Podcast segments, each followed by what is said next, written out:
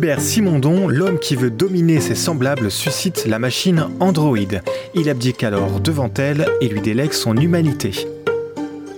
Bienvenue dans Parlons pas boulot sur Cause Commune 93.1 FM. Pour ce nouvel épisode de Parlons pas boulot, nous avons décidé d'appeler notre émission À quoi sert le télétravail? Et bienvenue à vous qui nous découvrez sur la FM ou le DAB+, ou encore ceux qui ont cliqué sur le podcast disponible sur toutes les plateformes. Vous avez cliqué et vous vous demandez légitimement comment ça, à quoi sert le télétravail. Ça paraît évident, c'est même dans le nom. Le télétravail, ça sert à télétravailler, donc à travailler à distance, et ça prend son sens quand on ne peut pas se déplacer. Ok. Mais le télétravail tend toutefois à devenir une modalité pérenne. Dans un article de l'usine digitale, on nous annonce un filtre de recherche d'emploi spécifique au poste dont le télétravail est possible et dans le même article, des mises à jour de Microsoft Teams anticipant le travail hybride, permettant par exemple de répondre à un rendez-vous avec option présentiel ou à distance. Qu'est-ce qui fait que le télétravail se pérennise? Ce n'est certainement pas grâce au paradoxe de Solo. Les années 80 ont été marquées par l'arrivée massive des ordinateurs dans le milieu de l'entreprise et prédisaient un profond bouleversement de l'économie. Rien n'est moins sûr, car selon le prix Nobel d'économie Robert Solow, we see computers everywhere except in the productivity statistics. En d'autres termes, la croissance des innovations technologiques est très forte lorsque la croissance de la productivité patine. Les outils technologiques ne permettent pas un regain de productivité et les années 2000 l'ont encore prouvé. Si le télétravail ne permet pas de regain de productivité, en comparaison à une situation normale, donc hors pandémie, il ne sert pas non plus, c'est le moins qu'on puisse dire, le capital social et tous les moments informels du travail qui permettent d'échanger avec ses collègues et donnent de l'épaisseur à la collaboration. D'où ma question. À quoi sert donc le télétravail? Nous conduit-il vers un nouveau mécanisme du surtravail? Ce sont les questions que je vais poser aujourd'hui à Olivier Tirmarche. Olivier, bonjour. Bonjour. Olivier, tu es sociologue, consultant en sociologie des organisations. Consultant en organisation et management. Et j'utilise la sociologie pour faire mon travail. D'accord, très bien. Alors tu as écrit un livre, tu es auteur du Nouvel Horizon de la productivité, Chasser le surtravail, chez Odile Jacob euh, l'année dernière. Mais moi, ce qui m'a beaucoup inspiré, euh, et d'ailleurs je, te l'avais dit quand, euh, quand je t'ai proposé cette émission, c'est euh, ton article sur Harvard Business Review sur, sur le télétravail. C'est pas si évident que le télétravail offre un regain de productivité. Non, pas du tout. Alors, euh, pour, tout te dire, euh, ce papier, il, est né euh, d'un agacement. voilà, je voyais se multiplier les articles ou les rapports à propos des gains de productivité permis par le télétravail.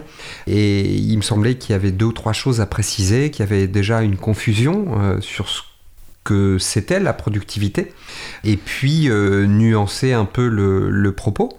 Euh, voilà, donc euh, c'était ça le, point de départ du papier. Mhm. Ça ne veut pas dire qu'on s'est mis au télétravail pour gagner en productivité, parce que si on, fait un retour sur l'histoire, qu'est-ce qu'on voit?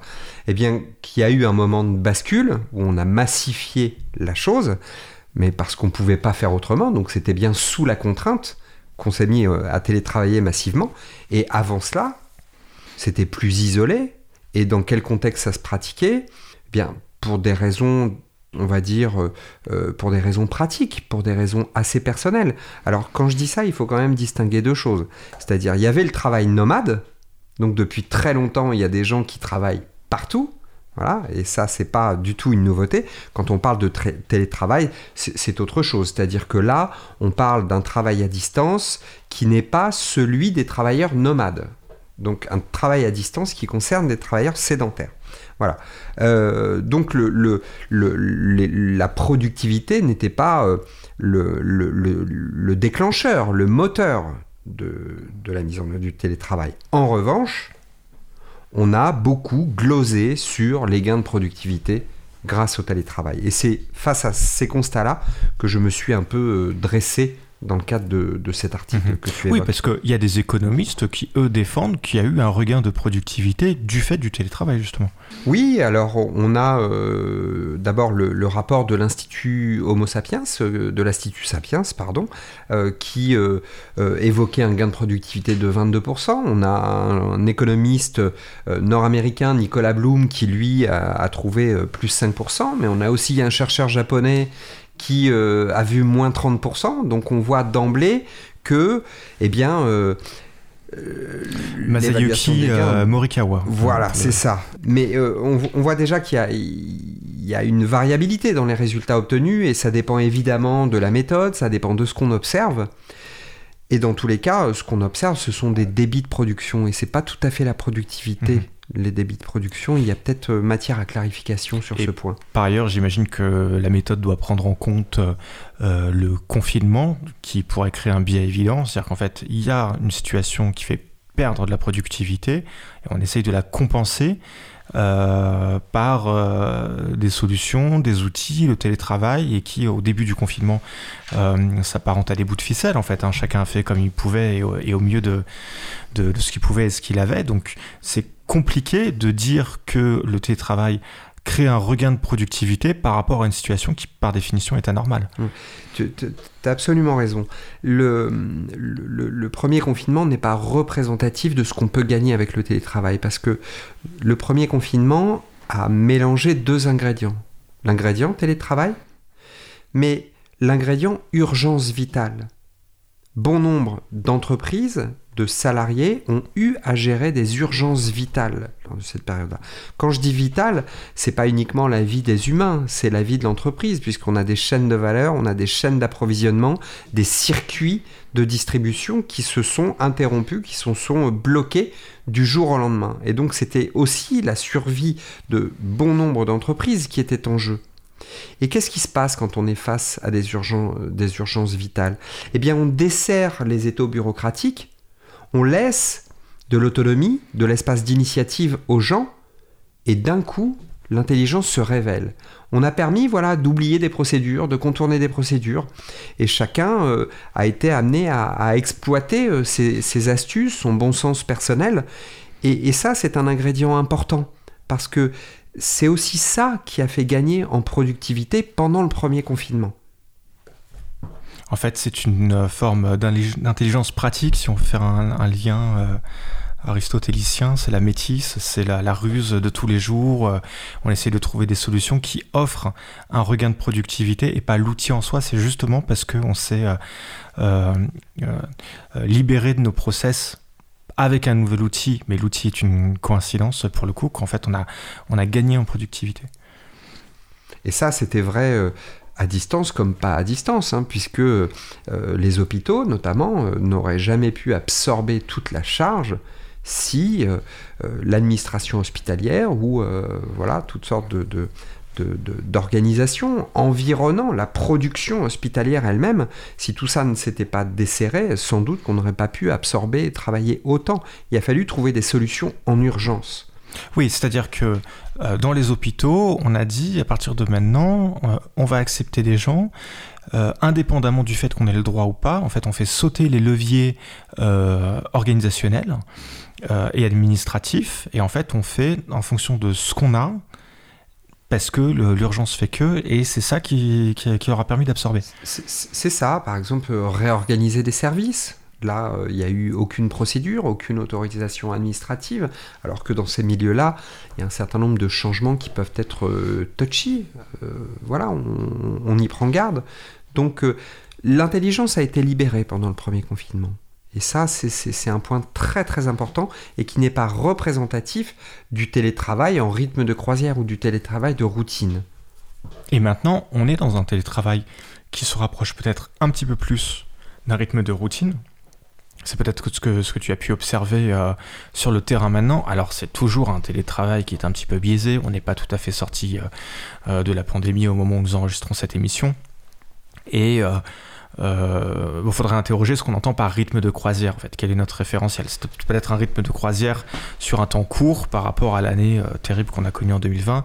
Peut-être pas sur un temps un peu plus large il y aura peut-être une stabilisation encore un petit peu différente les, les prochaines années. Oui, sans, sans, doute, les choses vont continuer à se stabiliser, à se routiniser, quand je parlais de rythme de croisière, là, je faisais référence au fait que les enjeux vitaux se sont éloignés. Mmh. Voilà, même mmh. si euh, euh, on a encore des difficultés sur certaines chaînes d'approvisionnement, des choses comme ça, on, a encore des difficultés.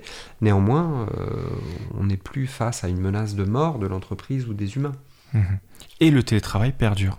On reste quand même dans le télétravail, on continue à, à, télétravailler. Ce que je disais en introduction, maintenant sur LinkedIn, si je cherche un travail, je peux, cocher pardon, euh, la case euh, euh, télétravail possible et ça me propose les postes en fonction de cette disponibilité qui m'est, qui, offerte. Donc on sent une pérennisation. Qu'est-ce, que, qu'est-ce, que, qu'est-ce qui fait que, le, que, cette, cette proposition se fait? Qu'est-ce qui fait que le télétravail apparaît comme une pérennisation? Bon, a, je crois qu'il y a y a trois composantes qui ont été euh, réunies là. La première composante était déjà là depuis pas mal de temps, ce sont les outils. Voilà. Euh, tu évoquais euh, Microsoft Teams, c'est pas nouveau Microsoft Teams. Voilà. Alors il y a quelques plateformes comme Zoom, comme Jitsi qui sont montées en puissance, mais en tout cas les technologies étaient déjà là. Bon, mhm. ça c'est un premier point.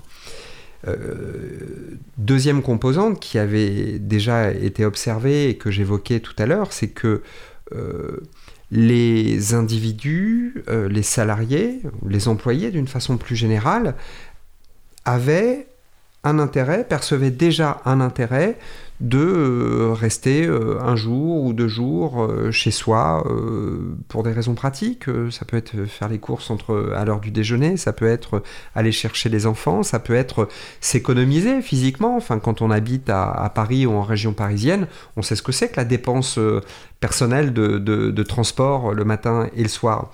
Donc c'était une façon de s'économiser aussi. Voilà, donc il y avait des intérêts individuels, ils étaient déjà là. Ce qui manquait, c'était la légitimité. Euh, le, télétravail était une exception. Il fallait demander pour avoir une journée. Euh, et, puis, euh, dans, certains, dans certaines organisations, il fallait y aller à tâtons. Bon, donc ça, c'est la deuxième composante. Et puis, il y a une troisième composante qui, là, vient plutôt de l'entreprise euh, et qu'on peut qualifier d'intérêt euh, économique, c'est que ce sont aussi des mètres carrés qui sont en jeu, tout bêtement. Voilà. Et, de ce point de vue-là, l'entreprise peut avoir un intérêt. Mais, euh, mais j'ai envie de dire que ce ne sont pas ces intérêts-là qui ont été les plus moteurs. Même si on a vu PSA déclarer qu'ils allaient généraliser le télétravail, Bon, je, je, pense que ce n'est pas une bonne idée. D'autres s'y étaient essayés 10 euh, ou 15 ans plus tôt. Yahoo, IBM, qui sont par ailleurs des spécialistes de cette technologie, de cette technologie qu'on utilise. Mhm. Et pourtant, ils en sont revenus. C'est bien qu'il y a quelque chose qui manque quand on généralise le télétravail. D'ailleurs, euh, il faut peut-être distinguer euh, la dose de télétravail, un jour, deux jours euh, par semaine, et puis euh, la généralisation du télétravail. Là, il y a un saut qui me paraît très dangereux pour tout le monde, et sur tous les plans. Tu dis que ce ne sont pas forcément ces composants qui sont le problème en soi, si on peut creuser un petit peu plus et, réfléchir à ce qu'est le problème en soi du, du télétravail? Bah, au fond, ce qu'on sent un peu tous, on sent qu'on a perdu des choses. On sent qu'on a perdu quelque chose qui relève de la socialisation. Pour autant, on a eu des interactions. On a continué à avoir des liens. Autrefois, pour faire sa cour, on parlait d'amour. Pour mieux prouver son ardeur, on offrait son cœur Maintenant c'est plus pareil, ça change, ça change. Pour séduire le cher ange, on lui glisse à l'oreille. Ah, Gudule, viens m'embrasser et je te donnerai un frigidaire, un joli scooter, un atomixer et du Dunlopio, une cuisinière avec un four en verre, des tas de couverts et des pelles à gâteau, une tourniquette pour faire la vinaigrette, un bel aérateur pour bouffer les odeurs. Des draps qui chauffent, un pistolet à gaufres, un avion pour deux, et nous serons heureux, autrefois s'il arrivait que l'on se querelle. L'air lugubre, on s'en allait en laissant la vaisselle. Maintenant que voulez-vous? La vie est si chère. On dit rentre chez ta mère et on se garde tout. Ah, Gudule, excuse-toi, ou je reprends tout ça.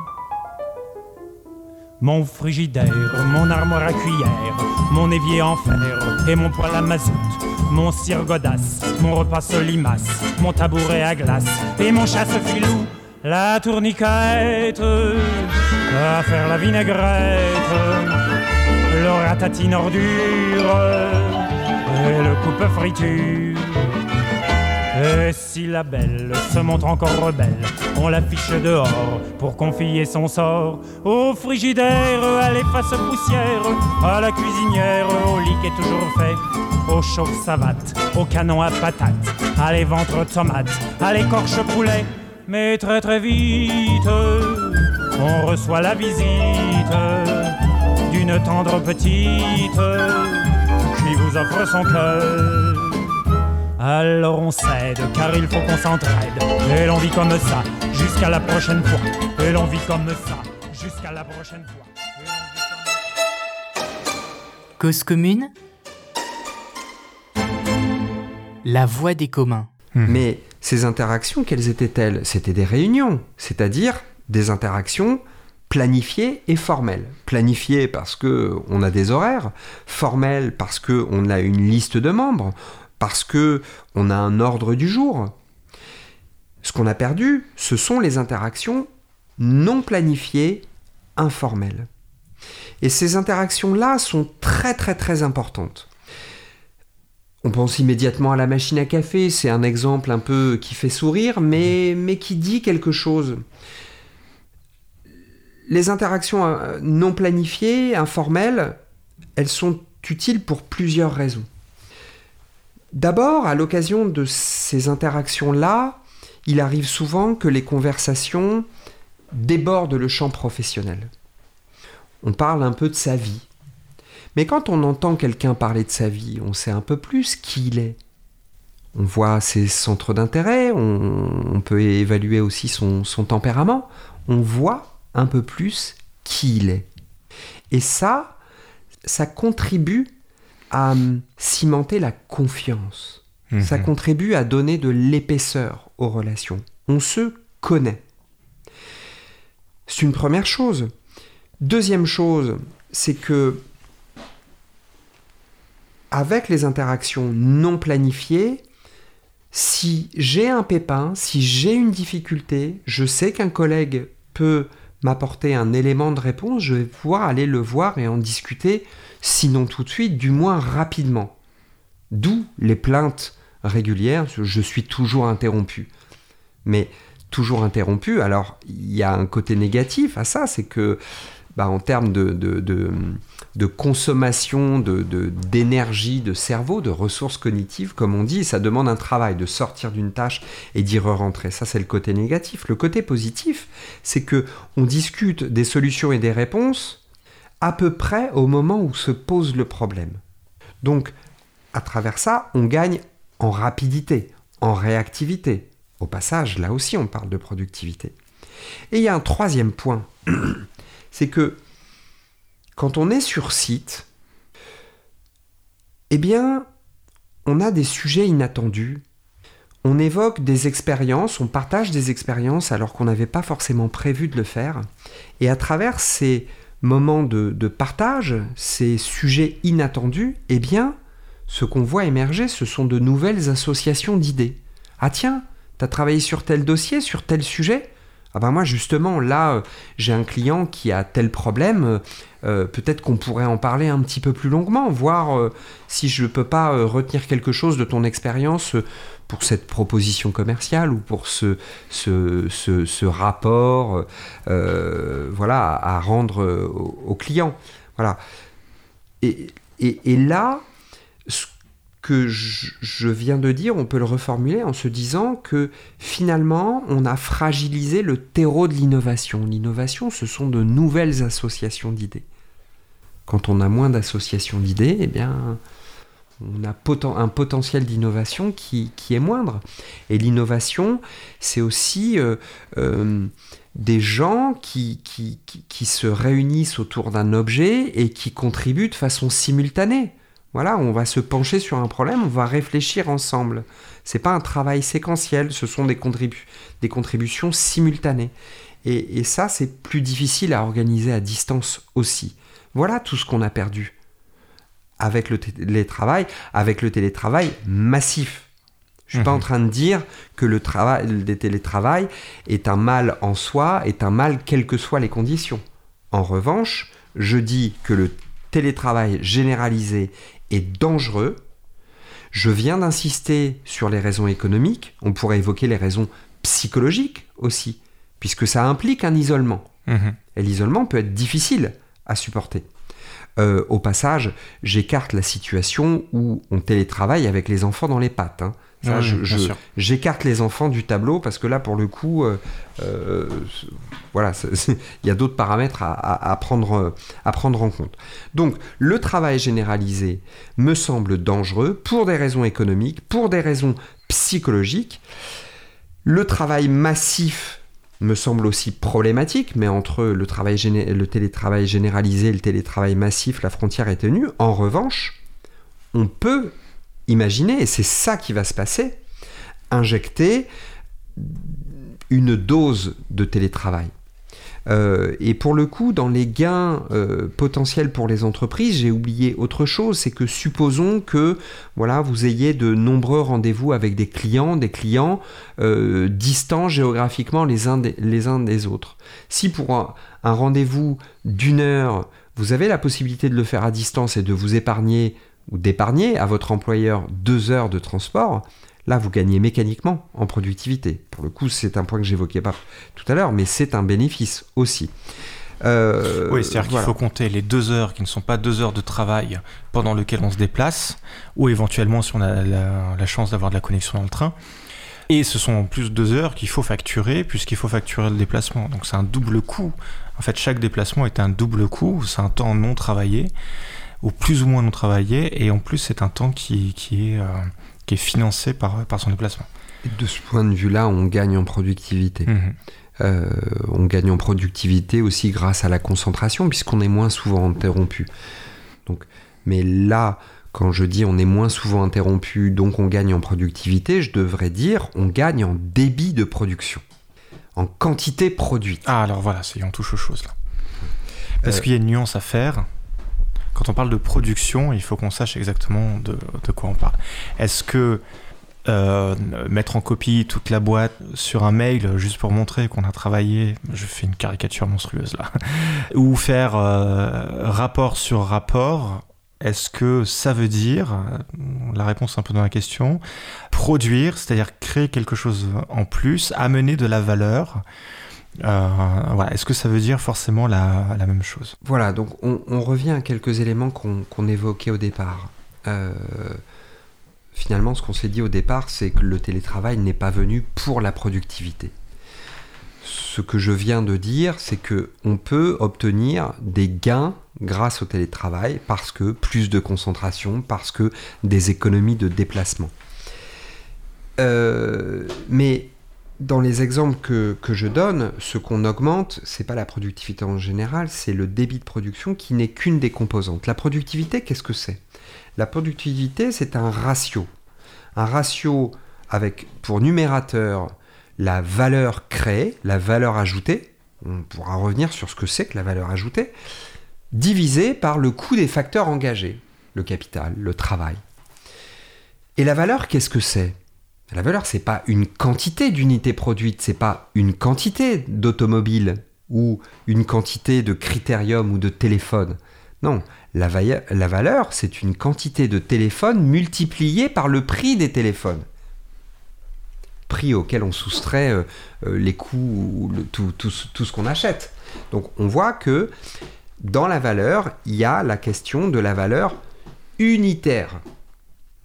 On peut débiter beaucoup de produits, mais si ces produits ne valent rien, on n'a pas de productivité, on ne gagne pas en productivité.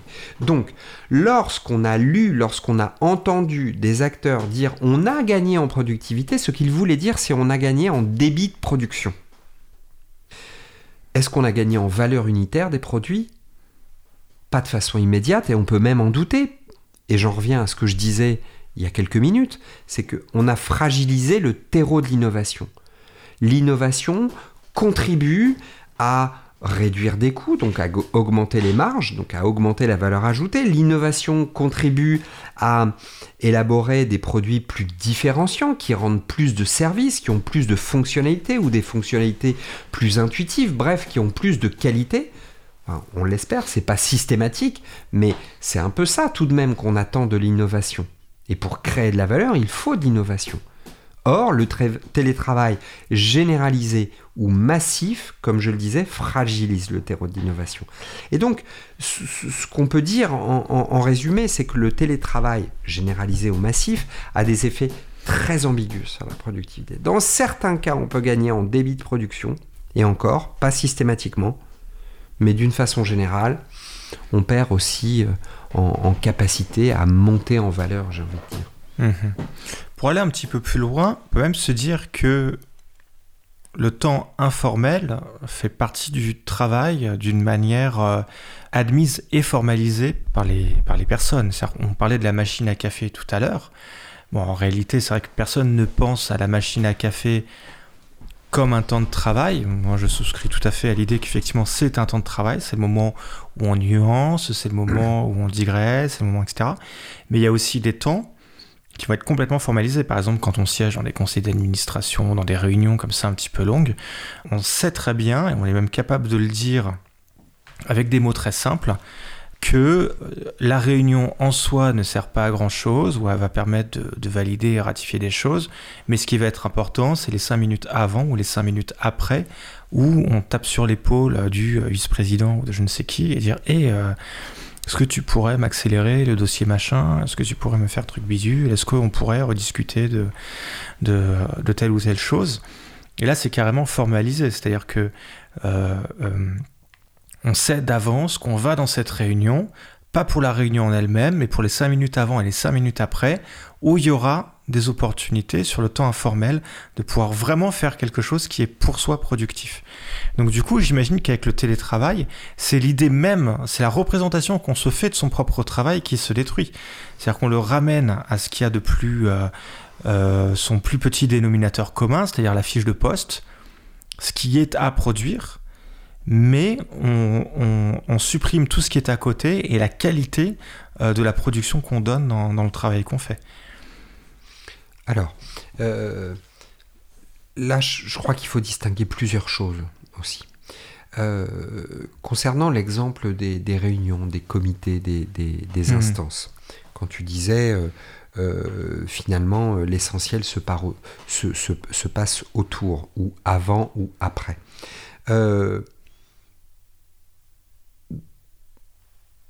Prenons garde à la, caricature. Il est vrai que certaines réunions sont des chambres d'enregistrement, mais ce n'est pas le cas pour toutes les réunions. Donc voilà, c'est un peu la limite qu'il faut donner euh, aux propos euh, à ce niveau-là. Mais en revanche, même quand on évite la caricature, tu as absolument raison de dire que cette toute réunion est préparée en amont, qu'on le veuille ou non. C'est qu'on a des interactions avant, on partage, et je dirais même, on a des apartés. C'est-à-dire que lorsque on, a euh, une somme d'individus réunis dans un espace, eh bien, on peut s'écarter avec un ou deux d'entre eux pour partager un point de vue, pour glisser une information, ou pour partager euh, un centre d'intérêt, un sujet de discussion, tout bêtement. Et dans les réunions en ligne, c'est sinon impossible, du moins extrêmement difficile de le faire. Et ça, c'est un gros manque en fait. Quand on a multiplié les réunions Teams ou les réunions Zoom, ce, dont ce qui nous manque, c'est l'aparté. Tiens, viens, il faut que je te dise quelque chose. Hein, quand on se penche à l'oreille de son voisin aussi. Hmm. Bon, donc tu as raison de dire que tout cela, on l'a perdu. Euh, Alors, maintenant, euh, tout de même, ces échanges-là, ces besoins d'aparté, de sous-groupe, ça se fait quand même. Puisque on peut toujours se passer un coup de téléphone, on peut toujours s'envoyer un message en bilatéral. Donc, c'est pas le plus gros des changements. Ça, c'est pour le sujet euh, réunion-comité. Oui. Ensuite, euh, tu évoquais euh, les fiches de poste et l'idée que le télétravail massif, parce qu'il nous concentre, parce qu'il il- il résume les interactions à celles qui sont planifiées et formelles, réduirait notre travail à la fiche de poste. Euh, ça, non, parce que aucune fiche de poste ne peut résumer l'activité de quelqu'un. Ou alors, euh, là, on parle d'opérateurs spécialisés dont euh, l'activité est parfaitement scriptée. Mais dans la plupart des cas, on déborde la fiche de poste. Et heureusement, parce que l'univers entier serait sinon sclérosé, immobilisé, on ne Hmm. parviendrait pas à fonctionner. Oui, mais c'est pour ça. En fait, quand je lisais la fiche de poste, dans ma tête, je pensais au travail prescrit de manière générale, qui est souvent symbolisé par la fiche de poste. Effectivement, il faudrait que la fiche de poste elle-même soit déjà bien précise pour qu'elle arrive à décrire le, le travail du télétravail. Mais je me demandais euh, euh, comment le euh, comment dire? Je faisais l'hypothèse, on va être un peu plus précis quand même. Je faisais l'hypothèse que le télétravail ramène euh, euh, la, productivité à, la prescription du travail, qu'on perd toute la dimension du, travail réel. Et qu'en fait, donc le travail réel, ça va être tout ce qu'on fait en plus de ce qu'on nous est demandé de faire. C'est toute la valeur ajoutée, toute la qualité qu'on peut apporter au, travail qu'on est censé faire. Et ce faisant, euh, la difficulté qui a été vécue pendant le télétravail, c'était justement ça, c'était la réduction euh, du, travail qu'on réalise. Bon, en faisant cette hypothèse, euh, bon, évidemment, je, je caricature, je résume, on, on peut nuancer. Enfin, sans doute que le télétravail réduit, et sans doute que le télétravail crée d'autres choses aussi, d'autres d'autres intelligences, d'autres manières de faire, d'autres stratégies qui permettent de d'aller vers euh, le, le travail tel qu'on tel qu'on l'imagine, son propre travail tel qu'on l'imagine. Euh, j'ai pas observé beaucoup de de comment dire euh, j'ai pas constaté que le télétravail euh, rendait le travail plus intelligent. Euh, je l'ai pas observé ça veut pas dire que ça n'existe pas mais à titre strictement perso- personnel je ne l'ai pas observé. Euh, nous avons observé quelque chose de ça, une espèce de, de flamme d'intelligence, mais pendant le premier confinement, en raison de la présence des enjeux vitaux. C'est ça qui a, créé, qui a libéré l'intelligence. Le télétravail, je ne vois pas vraiment euh, euh, d'effet à ce niveau-là. Euh, dans, dans une certaine mesure, euh, ce qui se passe en télétravail est une caricature de, de l'intelligence de l'organisation auparavant. Euh, tu, euh, tu, évoquais euh, la place du, travail prescrit, la distance avec le travail réel. Alors, il y a un lien avec la productivité, mais pour l'instant, je le laisserai de côté parce que c'est un lien assez difficile à appréhender. Mais le fait d'être emprisonné dans un travail prescrit ou d'être euh, voilà étroitement cadré par l'organisation, ça c'est, un sujet de management. Il faut distinguer euh, euh, voilà la modalité de travail qu'est le télétravail et puis d'autres logiques qui peuvent euh, se marier ou se télescoper avec le télétravail. Mais euh, euh, finalement, quand on se focalise sur le travail prescrit, tu dois faire ceci comme cela, quand on enferme les gens dans les procédures, c'est indépendant du télétravail. C'est, c'est bien la façon de, de, de diriger, d'animer l'activité qui est en jeu ici. Mhm. Télétravail ou pas. Télétravail ou pas, mais quand on est dans le télétravail, qu'est-ce qui reste à part la procédure? Bah, tu sais, quand, quand, quand je disais qu'on avait conservé euh, euh, surtout les interactions planifiées et formelles, euh, ça ne signifie pas qu'on était enfermé dans, dans des procédures. On peut s'organiser une réunion pour planifier, pour préparer cette, cette discussion qu'on a là maintenant. Euh, donc on va pouvoir prévoir tout ça, mais ça ne signifie pas qu'on est enfermé dans une procédure. Ce qui va se passer, c'est que si on est à distance, qu'on ne se connaît pas, tu vas me dire, bah, j'aimerais traiter tel sujet, j'ai vu que tu avais écrit sur ce sujet-là, c'est pas totalement inintéressant, viens, on fait une émission de telle heure à telle heure. Et puis, je, te préviens, je vais introduire, je vais lancer l'émission comme ça, et, euh, et je vais lancer, par exemple, telle question, et après, on verra, on avisera. Mais, mais, mais, mais, mais, ce qui aurait pu se passer si on se fréquentait de façon informelle, de façon plus régulière, c'est dire ah tiens l'autre jour euh, tu vois j'étais dans telle situation et je pensais à tel sujet quand même c'est c'est mystérieux ce qui se passe autour du télétravail euh. ah bah tiens c'est étonnant que tu me dises ça parce que justement j'ai lu un papier qui et là chemin faisant dans le non planifié dans l'informel surgit quelque chose auquel on n'avait pas pensé au départ. Il y a de l'inattendu c'est pas tant que dans le premier cas, finalement, toi et moi, on a fonctionné à distance. C'est comme ça qu'on s'est réunis. Oui. Mais, mais tu avais ton idée de ton côté, j'avais eu des idées, je les avais posées par écrit, et puis euh, on s'est rencontrés comme ça. Mais là, on, on voit qu'on s'est posé tout de suite sur des rails. Alors que dans l'autre cas, on il y a quelque chose qui surgit. Et c'est ça qu'on a perdu. C'est pas forcément qu'on est enfermé dans les procédures on est enfermé dans, dans les idées préconçues, celles qu'on a avant l'interaction. Mhm. Tu avais tes centres d'intérêt avant l'interaction. J'avais mes centres d'intérêt. Et ils se sont rencontrés à travers euh, une- un outil de messagerie. Voilà. Mais tu vois qu'on n'était pas pour autant enfermé. Non. Mais non, on, je vois bien. on était lancé sur nos idées. Voilà, c'est ça. Oui, tout à fait, ouais, tout à fait. Alors, pourtant, euh, je reviens sur la, démarche de, mettre en place le, télétravail. Si euh, si je disais les choses de manière un petit peu triviale, d'une manière un petit peu caricaturale une fois de plus, parce que c'est ça qui va nous permettre de nuancer, on va dire que l'entreprise avant n'aimait pas faire le télétravail. D'organiser le télétravail, c'est quelque chose qui était, tu l'as dit au tout début d'ailleurs, un peu mal vu, parce qu'en en fait on perd le contrôle sur les gens, c'est parce qu'ils font à la maison, il euh, euh, y, a, y a- ce côté-là, il y a un peu ces dimensions.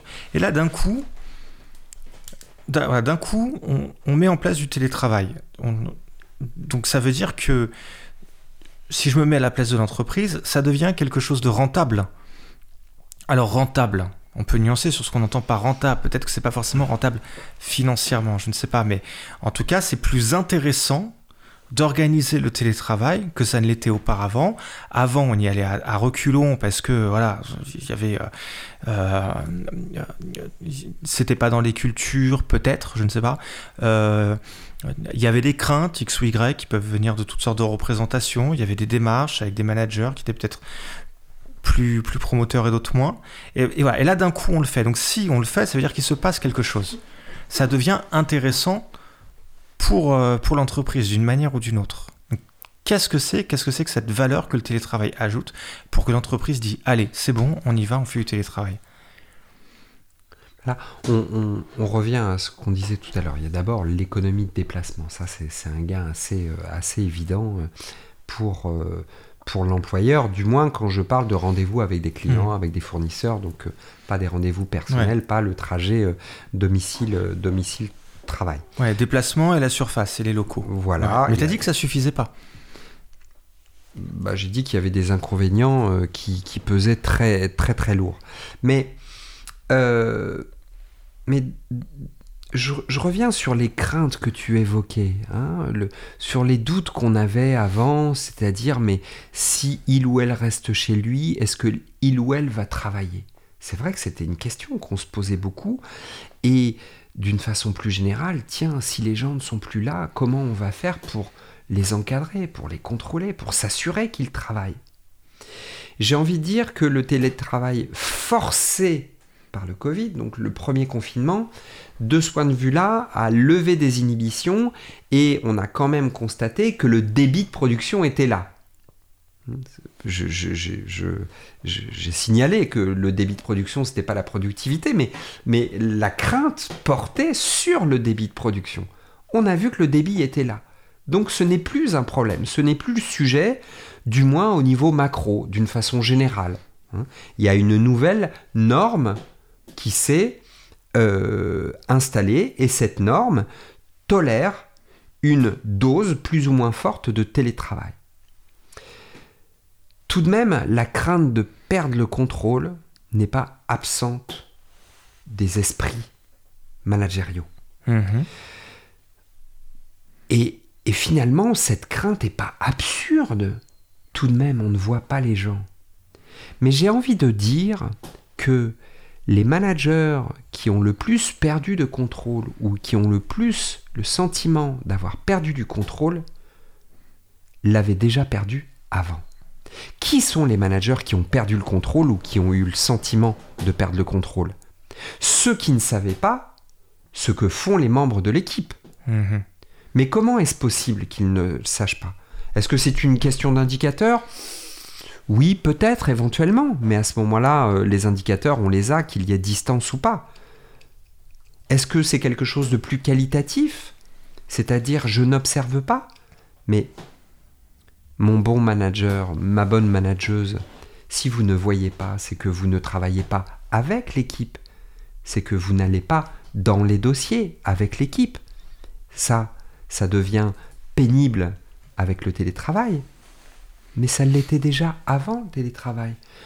Vous aviez déjà perdu le contrôle. Si vous ne travaillez pas avec l'équipe, télétravail ou pas, vous avez perdu le contrôle. Et le, travail, le télétravail ne change rien à ça. Mhm. J'ai envie de dire que là, il caricature quelque chose qui était déjà là. Il le rend plus sensible, plus conscient, mais c'était déjà là. Mhm. Qu'est-ce qui nous prouve que les gens travaillent quand ils sont dans leur bureau euh, en présentiel? Et voilà. Qui ne sont pas en train de jouer au solitaire. Euh. Oh, j'allais citer pile poil cet exemple. Je ah, vois qu'on a les mêmes loisirs au, bureau, euh, ou alors faire des petites recherches Google, préparer euh, son prochain voyage avec TripAdvisor. On, on peut avoir des dizaines de. Mm. ou alors papoter à la machine à café trop longtemps.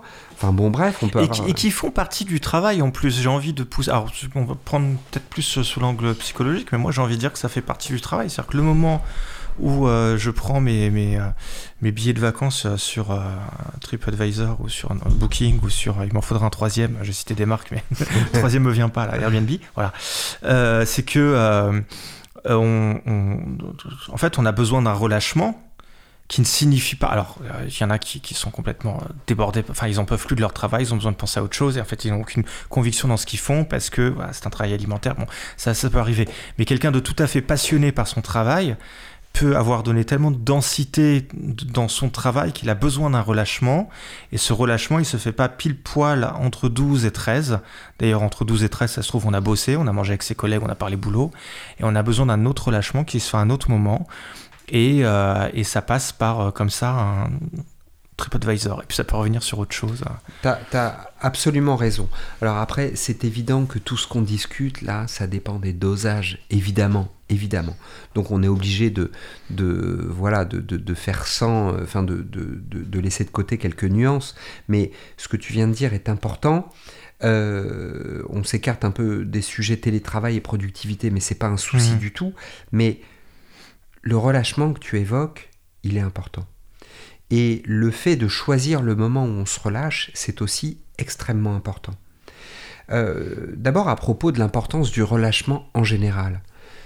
J'ai envie de faire une analogie avec le sport.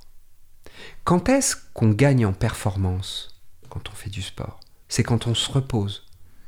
C'est pas pendant l'effort. Parce que qu'est-ce qui va se passer? Pendant l'effort, je consomme des ressources. Je, je, je pompe du glycogène dans mes cellules. Je vide des réservoirs d'énergie. J'abîme aussi les fibres qui composent mes muscles. Et une fois que l'effort s'arrêtera, qu'est-ce que mon corps va se dire? Se dire, cet esprit-là m'a maltraité, on ne m'y reprendra pas. Donc, je vais augmenter mes réserves et je vais consolider mes fibres musculaires. Résultat, lors de la séance suivante, je peux aller plus vite, plus loin. C'est ce qu'on appelle la surcompensation. Le relâchement est essentiel au gain de performance. Ce qui est vrai en sport est vrai aussi dans, dans, toute autre activité. Voilà. Sachant que très souvent, dans nos activités, là, ce qu'on est en train de faire, le muscle qu'on mobilise le plus souvent, c'est pas un muscle, nous, c'est le cerveau, quoi, on va dire. On va dire ça comme ça. Euh, même si derrière, il y a quand même un apport d'oxygène, tout ça, tout ça. Mais voilà, donc le relâchement est très très important. Et tu as ajouté une autre idée, c'est le relâchement quand on en a besoin. Parce que, effectivement, ne serait-ce que pour des raisons biologiques, nous n'avons pas les mêmes rythmes. Certains sont matinaux, certains sont, dit-on techniquement, vespéraux, c'est-à-dire du matin ou du soir. Et on a des baisses de vigilance qui n'interviennent pas au même moment de la journée. Donc ce n'est toi et moi n'avons sans doute pas besoin de nous reposer au même moment. Et si en plus j'ajoute que toi et moi ne nous sommes pas dépensés de la même façon aujourd'hui, hier, la semaine dernière, on n'a pas consommé nos réserves euh, dans les mêmes proportions. Donc on n'a pas les mêmes besoins de relâchement. Et puis certains ont besoin de longues pauses, d'autres de pauses plus courtes. Donc tu as raison de dire que finalement, la petite visite sur Google, encore que je ne suis pas sûr que ce soit le meilleur moyen de se relâcher parce qu'on continue de consommer des ressources cognitives quand on fait ce genre de choses. Donc on peut discuter des bons moyens de se relâcher. Mais euh, le fait de se relâcher, quand on le souhaite, oui, ça contribue à la productivité. En ce qui concerne l'intelligence humaine, on n'a pas assez remarqué que l'invention mécanique a d'abord été sa démarche essentielle qu'aujourd'hui encore, notre vie sociale gravite autour de la fabrication et de l'utilisation d'instruments artificiels, que les inventions qui jalonnent la route du progrès en ont aussi tracé la direction. Nous avons de la peine à nous en apercevoir parce que les modifications de l'humanité retardent d'ordinaire sur les transformations de son outillage. Nos habitudes individuelles et même sociales survivent assez longtemps aux circonstances pour lesquelles elles étaient faites, de sorte que les effets profonds d'une invention se font remarquer lorsque nous en avons déjà perdu de vue la nouveauté. Un siècle a passé depuis l'invention de la machine à vapeur, et nous commençons seulement à ressentir la secousse profonde qu'elle nous a donnée. La révolution qu'elle a opérée dans l'industrie n'en a pas moins bouleversé les relations entre les hommes. Des idées nouvelles se lèvent, des sentiments nouveaux sont en voie d'éclore, dans des milliers d'années, quand le recul du passé n'en laissera plus apercevoir que les grandes lignes, nos guerres et nos révolutions compteront pour peu de choses, à supposer qu'on s'en souvienne encore. Mais de la machine à vapeur, avec les inventions de tout genre qui lui font cortège. On parlera peut-être, comme nous parlons du bronze, elle servira à définir un âge. Si nous pouvions nous dépouiller de tout orgueil, si, pour définir notre espèce, nous nous en tenions strictement à ce que l'histoire et la préhistoire nous présentent comme la caractéristique constante de l'homme et de l'intelligence, nous ne dirions peut-être pas Homo sapiens, mais Homo faber. En définitive, l'intelligence, envisagée dans ce qui paraît être la démarche originelle, est la faculté de fabriquer des objets artificiels, en particulier des outils à faire des outils, et d'en varier indéfiniment la fabrication. Henri Bergson, lu par euh, Morgan euh, Homo Faber. Est-ce qu'on fait ça avec le télétravail? Est-ce que euh, on fait des, outils à créer des outils? Alors quand je dis outils, des outils technologiques, à créer des outils organisationnels, on peut bien sûr élargir, mais voilà, lorsque on utilise des robots pour fabriquer des machines-outils qui elles-mêmes vont permettre de euh, fabriquer des microprocesseurs qui eux-mêmes vont rentrer dans d'autres machines, etc. Euh, tout ça n'a pas grand-chose à voir avec le télétravail. Euh, le télétravail exploite des outils, mais du point de vue de, voilà du, de, l'artificialité de la vie humaine, ça ne change rien. Ça ne change rien. Il faut bien voir que là, on parle de quelque chose qui existait déjà depuis longtemps. Pour certaines catégories de population, comme les commerciaux, les chercheurs, c'était des travailleurs nomades. Donc le travail à distance, ça existait déjà. Il y a pas, euh, c'est pas une rupture anthropologique euh, comme ça, brutale, euh, qui, qui, qui, qui serait euh, venue en 2020. Euh, donc non, il y a, je ne crois pas qu'il y ait de changement dans la, dans la marche du monde. Voilà, le télétravail ne change pas la face du monde. Voilà. Mhm. C'est sa massification peut-être la nuance, mais pas le télétravail en soi euh, qui change quelque chose. Certainement pas le télétravail en soi, et le télétravail massif, eh bien, euh, enfin, il y a un certain nombre de lois euh, de l'économie, de la psychologie, de lois euh, des relations qui, qui, qui ne changent pas, Mhm. qui ne changent pas. Juste, ça nous a privés d'un certain type d'interaction, et cette privation a un coût économique et un coût psychologique. Point.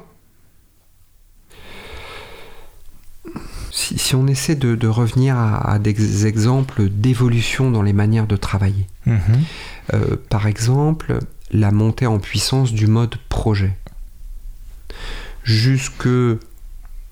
Alors là aussi, on va faire, des ordres de grandeur, hein, des, grosses, euh, des grosses masses, mais jusque dans les années 70, ce qui prédomine, c'est la production industrielle et administrative. Je les rapproche parce que dans tous les cas, ce sont des productions séquentielles. C'est Monsieur X fait accomplit telle tâche, glisse ou bien la pièce, l'ensemble mécanique ou le bien manufacturé, ou bien un dossier ou une fiche, et Madame Y prend le relais. Ça, c'est du travail séquentiel. Mhm. C'est ce qui prédominait. Le la, production en mode projet était déjà là, puisque si je prends l'exemple de l'industrie manufacturière, par exemple automobile, j'utilise cet exemple parce qu'on a tous dans notre imaginaire une vision des ateliers automobiles des années 60, so- 70. Il y avait quand même du mode projet puisqu'il y avait des nouvelles voitures. Cela dit, euh, même le développement des véhicules était euh, dire, géré de façon séquentielle. L'ingénierie amont intervenait avant euh, l'ingénierie aval, etc., jusqu'au moment où euh, intervient le marketing, la, direction industrielle, etc. En revanche, à partir des années 80, on bascule dans autre chose. Euh, le mode projet et l'ingénierie concurrente, c'est-à-dire qu'on réunit tous les acteurs, si on en reste à l'exemple de l'automobile, tous les acteurs qui sont concernés par la vie du véhicule depuis son émergence dans l'esprit d'un designer, par exemple, jusqu'à sa livraison chez le concessionnaire ou par le concessionnaire, on va réunir tout le monde autour du même objet et on va les réunir dès le début et tout au long du développement, tout au long de la vie du véhicule. Pourquoi on a fait ça? Eh bien, le mode projet est monté en puissance parce que on innove de plus en plus. Et on a été amené à innover de plus en plus parce que les marchés sont sortis de la pénurie post, enfin d'après-guerre, pour être saturés. En France, c'était saturé euh, fin des années 70, début des années 80. Et à partir de ce moment-là, il a fallu se différencier, il a fallu sortir des nouveaux trucs tout le temps. D'autres pays étaient lancés avant dans cette course, d'autres se sont lancés après, mais c'est ça, c'était ça la dynamique du monde. Et le mode projet, il est là pour faire émerger des choses qui n'existent pas encore. Et l'ingénierie concurrente est là pour éviter qu'on s'aperçoive à la veille de la production en série d'un véhicule qu'en fait on ne peut pas le faire. Une petite anecdote, la Citroën AX. Je ne sais pas si tu as connu ce, ce véhicule. Euh, Il y avait un petit béquet derrière. Mhm. Petit béquet qui avait été une idée fabuleuse d'un bureau de design euh, et puis qui avait passionné d'autres ingénieurs. Mais le premier modèle, lorsqu'il a fallu le fabriquer, on s'est aperçu qu'on n'y arrivait pas. Et il a fallu revenir un an en arrière pour apporter les modifications pour obtenir un véhicule industrialisable. Mais ça, si ça arrive encore aujourd'hui, mais le constructeur automobile, il est sur les genoux, direct. Voilà. Mais Mhm. tu vois à travers ces exemples que ce sont des lois de, de l'économie, des lois de marché, des lois de production. C'est c'est du hard, j'ai envie de dire, qui façonne nos, nos modes de travail. C'est pas euh, le fait d'être à distance ou pas. Voilà. Le, là, demain, nous aurons besoin de continuer à innover parce que le, on reste, on, a, on intervient sur des marchés qui sont globalement saturés et que globalement, il faut se distinguer d'une façon ou d'une autre, ou alors il faut changer de génération d'appareils pour renouveler les ventes. Et, c'est ce besoin d'innovation qui fait que on travaille ensemble ou pas ensemble. Et d'ailleurs, ça nous force à travailler ensemble, puisque l'innovation, le projet demande des contributions simultanées et des itérations très fréquentes, très courtes. Ça, ça nous amène à nous rassembler. D'ailleurs, au passage, au passage, depuis des siècles, nous développons, euh, dans l'extrait que, que- que tu as, que tu as déroulé là, de, de Bergson, on parlait de, de- des- des artifices, hein, des in- instruments artificiels. Oui, tout à fait. Parmi les instruments artificiels qui nous accompagnent depuis des siècles, il y a des technologies qui nous permettent de circuler de plus en plus rapidement et de faire circuler les informations notamment, mais aussi les marchandises de plus en plus vite. Et ça, c'est pas nouveau. Tu es d'accord avec moi? Depuis l'invention des, des premiers instruments d'écriture, depuis l'invention des premiers véhicules, de la roue, on accélère comme ça. Et si on regarde ce qui se passe sur le plan géographique en parallèle, eh bien, plus on circule facilement, rapidement, plus on fait circuler facilement, rapidement, plus on se concentre dans l'espace. C'est ça qui s'est passé. Les, les métropoles géantes, elles arrivent quand? Elles arrivent à partir du moment où on a des trains qui circulent vite et des avions. Pourquoi? Parce que quand on circule vite, quand on fait circuler vite, eh bien, on intensifie la concurrence. Et l'intensité de la concurrence nous amène à vouloir innover, à vouloir être réactif. Et pour innover et pour avoir de la réactivité, il faut interagir de façon non planifiée, informelle.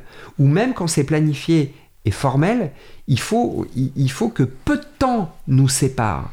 Mais c'est une question de temps, tu vois Mhm. voilà. Et, et, et là, on se dit, bah tiens, on a Teams, on a Zoom, on a toutes sortes d'outils qui nous permettent de travailler à distance. Donc moi, euh, je vais m'acheter une maison de campagne et je vais travailler depuis ma campagne. Mais enfin, donc là, on suggère que le télétravail et les outils qui permettent le télétravail, que ces outils-là vont changer la géographie du monde vont nous permettre de nous disperser. Mais enfin, on a, on a un millénaire au moins qui nous, qui nous démontre le contraire. Et là, les lois de l'histoire auraient changé, là, comme ça, en 2020. Ben non. Mais non. Donc je vous dis tout de suite, arrêtez d'acheter des résidences secondaires en imaginant que vous allez être full-time dans vos résidences. Ça, ne va pas arriver. Ça ne va pas arriver. Alors que peut-être pendant un an ou deux, là, on va se dire Ah, quand même, c'est super la liberté qu'on a gagnée. Mais il y a un moment, on va se rendre compte. On va se rendre compte que le trop de distance, le, le, le- le- le manque d'interaction informelle non planifiée, il y a un moment, on va se rendre compte qu'on en souffre non seulement sur le plan psychologique, parce que ça, on l'a vu quand même, mais aussi sur le plan économique. Ça va contre le sens de l'histoire. Le télétravail ne nous dispersera pas. Voilà. N'achetez pas des maisons secondaires. Et Le voilà. mot est passé. si on concluait là-dessus. On espère évidemment que euh, toutes ces questions auront euh, enrichi euh, les réflexions euh, de nos auditeurs et pourquoi pas sur leur temps de travail à un moment de, à un moment de digression. Merci beaucoup Olivier, Merci Olivier. Tiermarche, donc le nouvel horizon de la productivité. Je rappelle ton dernier livre, Le Nouvel Horizon de la Productivité, Chasser le surtravail, chez Odile Jacob. Merci beaucoup. Merci à toi et merci à tous ceux qui nous ont écoutés sur Cause Commune 93.fm ou sur leur plateforme de podcast préférée.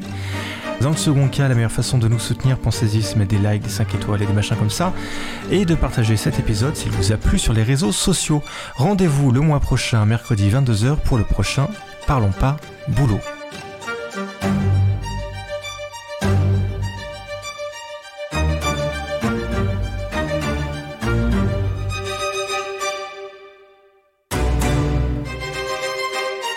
Cause commune La voix des communs.